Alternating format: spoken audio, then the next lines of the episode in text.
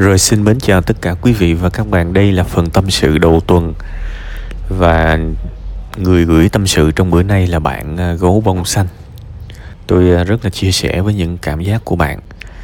À, Có chồng và có gia đình rồi đúng không? Và cảm thấy bức bối bị thoát ra. À, Giá như bạn chia sẻ một chút xíu về tuổi thơ của bạn Thì à, chúng tôi sẽ hiểu rõ hơn.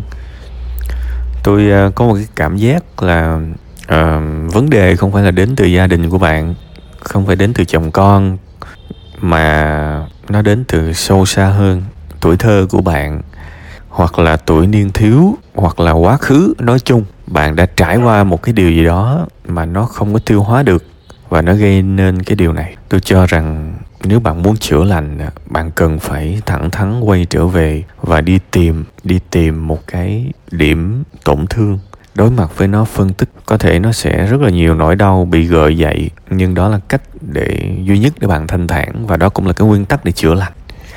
Mình có một cái vết thương ở đâu đó thì mình phải chữa đúng cái vết thương đó. Tuy rằng nó nó có cái ghẻ ở bên ngoài thì mình có, mình tưởng đâu là nó chôn vùi.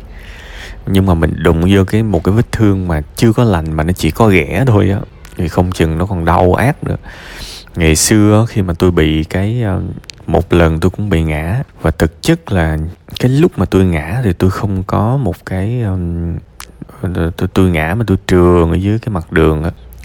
Tôi không bao giờ tôi nhớ cái lúc bị ngã đó nó đau như thế nào. Nó nhanh lắm. Tuy rằng người ta luôn sợ cái khoảnh khắc đó, nhưng mà mình nghĩ lại mình cảm thấy nó không có một cái cảm xúc gì nhiều. Sau đó, sức thuốc đỏ này nọ vô. Bây giờ cái đầu gối của tôi vẫn còn cái vết thẹo rất là rõ và nó xảy ra mấy chục năm rồi. Nhưng mà bây giờ vẫn còn cái vết thẹo. Tôi nhớ là cái khoảnh khắc đó. Sau đó sức thuốc đỏ vô. Nó cũng không có không có quá là đau. Nó cũng đau nhưng mà vẫn đi lại được hoặc là cùng lắm mình chống được. Nhưng mà cái khoảnh khắc mà khủng khiếp nhất với tôi là khoảnh khắc mà nó bắt đầu nó lên những cái màn ghẻ từ những cái vết thương đó tức là bây giờ ngồi xuống ngồi xuống thì những cái ghẻ đó nó sẽ bị nứt ra những cái mài bên ngoài nó phải nứt ra rất là đau. Và khi mình ngồi nó nứt ra nó lại chảy máu. Và mình không dám ngồi luôn mình đứng lúc nào cũng phải duỗi chân. Tại vì một khi nó chảy máu xong rồi thì nó lại cần thời gian để lành lại. À. Thì tôi cho rằng nó cũng có những cái điểm tương đồng với những vết thương tâm lý. Cái lúc xảy ra nó rất khủng khiếp.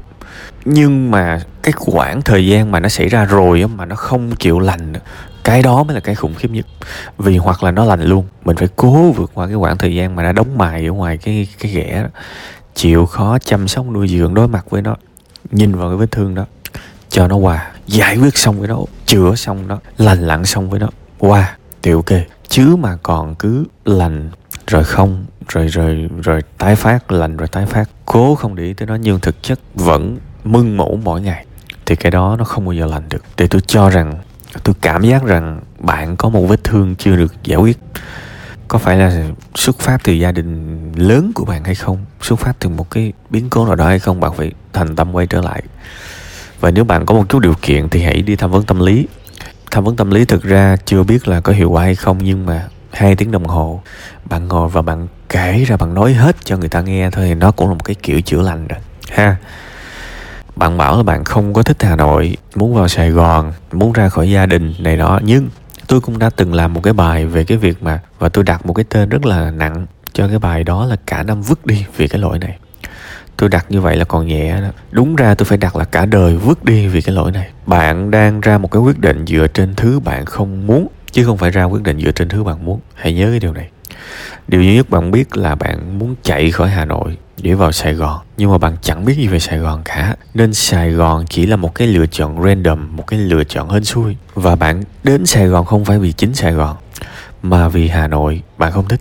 Bây giờ, giống như bây giờ bạn lấy một người đàn ông khác. Này, tôi ví dụ thôi nha, chứ tôi không có, tôi không có thù oán gì với gia đình nhỏ của bạn. Nhưng mà tôi tôi sẽ lấy một cái ví dụ để bạn cảm giác là nó nó khủng khiếp như thế nào. Bây giờ mình chán cái người mình đang sống chung và mình lấy bừa một người đàn ông khác. Người đàn ông khác này chẳng có một cái đức tính nào mà theo mình là trái tim mình có thể rung động được hết ngoại trừ anh ấy không phải là chồng cũ của mình. Bạn tưởng tượng được chuyện gì xảy ra không? Bạn đang đi từ địa ngục này tới địa ngục khác. Tại vì vấn đề nằm ở bạn, nằm ở những vấn đề đang có bên trong bạn. Và bạn, cái việc bạn lấy một người đàn ông mới nó không hề có một ít lợi nào cả. Và rất có thể người mình nó đang yếu mà. Tại sao tôi lại bảo người mình đang yếu? Mình đang có một cái vấn đề với chuyện cũ. Tức là mình đang yếu rồi. Bây giờ mình qua một cái vấn đề mới. Mình lại có thêm một cái vấn đề với chuyện mới thì mình yếu gấp đôi. Và coi chừng chính mình đưa mình vào một cái sự khủng khiếp của một đời sống. Đừng đừng đưa đưa mình tới đường cùng, bạn ơi tôi sẽ không nói là cái bài đó rảnh thì bạn có thể xem. Tôi cũng đã, lúc nãy tôi cũng đã nói cái cái tiêu đề rồi đó. Cái lỗi này nó rất khủng khiếp. Nhiều ông học trường đại học A chán nhảy qua trường đại học B. Mà mấy ông không hiểu gì về trường đại học B cả. Thì rồi qua trường B mấy ông cũng chán à. Chuyển ngành, chuyển nghề cũng vậy. Ly hôn cũng vậy. Đổi gia đình cũng vậy. Đổi đất nước sống cũng vậy. Tôi đã chứng kiến quá nhiều những cái trường hợp thương tâm. Chỉ vì ra một quyết định vì mình chán cái thứ mình đang có. Không. Muốn ra một quyết định phải biết chắc chắn cái lựa chọn của mình là mình muốn bạn ổn thôi. Bạn bạn có thể vào sài gòn sống rất bình thường. Đến một ngày nào đó tức nước vỡ bờ rồi bạn cũng sẽ ra quyết định thôi. Điều quan trọng là vào đó để làm cái gì? Ở đó có cái gì?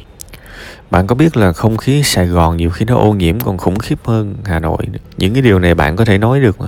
Đương nhiên, sài gòn có những đức đặc điểm, đó là con người, hàng quán, sự rộng rãi nó là cái đặc thù của vùng miền. Nhưng bạn ơi tôi cũng đã từng đến ninh bình cũng đã từng đến bắc giang đến nam định đến uh, uh, lạng sơn. Thì bạn có biết không tôi vẫn bắt gặp những cái đức tính của sài gòn ở những cái vùng đất đó các bạn. Tức là bằng cách nào đó tôi vẫn tôi vẫn làm như mình hơn hay sao mình vẫn có cơ may tiếp xúc với những người rộng rãi với những người, người vui vẻ với những người dễ thương tuy rằng mình cũng có những cái trường hợp không hay, nhưng cái việc đó ở Sài Gòn cũng có. Phải chăng là vì tôi là một người có cái góc nhìn tích cực nên tôi đi đến đâu tôi cũng nhìn thấy cái đức tính sởi lởi vui vẻ. Và phải chăng sẽ có những người vốn họ tiêu cực nên họ đi đến đâu họ cũng cảm thấy không có thoải mái.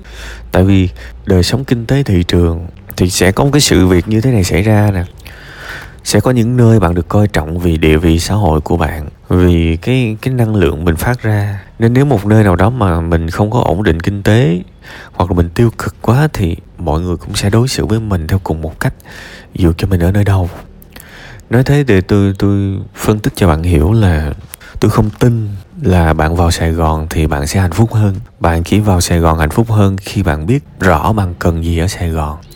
Bạn biết mình sẽ sống như thế nào một ngày 24 giờ trôi qua tương đối là như thế nào. Khi bạn có mặt ở vùng đất đó, bạn sẽ sống ở quận nào? Bạn sống ở quận nhất, quận 3, quận 5, quận 8, quận Gò Vấp, quận Bình Thạnh, quận Phú Nhuận, quận Thủ Đức. Bạn có biết những cái quận đó nó khác nhau như thế nào không?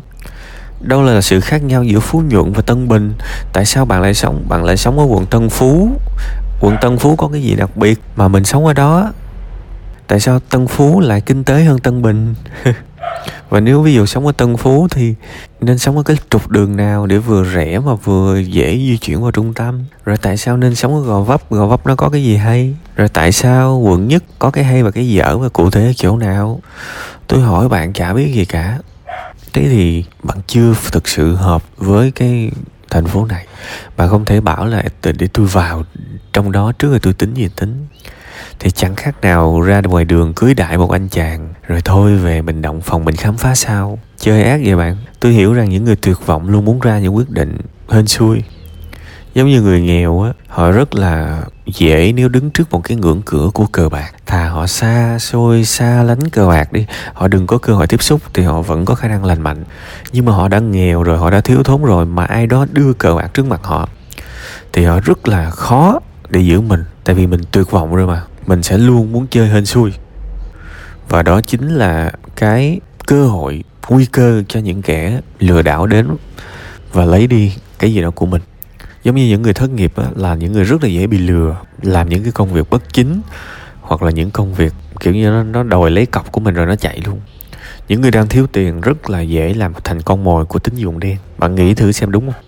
Những người đối khác rất dễ rơi vào tình trạng ăn uống không hợp vệ sinh mình tuyệt vọng rồi mà. Thì có ăn là may rồi. Nói chi tới việc sạch sẽ. Những người mà cô đơn rất là dễ bị lừa tình. Tại vì sao? Vì mình tuyệt vọng. Thì tuyệt vọng là dễ chơi hên xui lắm. Hãy nghĩ về chuyện này. Tôi tôi cố ý tôi phân tích rất nhiều. Vì tôi không muốn bạn đi từ một cái số âm xuống một cái số âm hơn. Bạn phải quay trở lại vấn đề của chính mình. Hướng về bên trong. Và có thể cần sự trợ giúp từ những người có chuyên môn. Thì tôi cũng đã nói rồi. Mình nên nhìn cái tâm bệnh của mình giống như là cái thân bệnh vậy bây giờ một buổi sáng thức dậy mà đau ruột thừa quá thì đường nào chả đi khám. Thế thì tại sao mỗi sáng thức dậy mà buồn quá? Thì tại sao không đi tìm những sự trợ giúp tâm lý? Hay là chúng ta đã ngấm ngầm trong lòng coi thường cái tâm bệnh? Chúng ta coi thường tâm bệnh và đánh giá cao thân bệnh.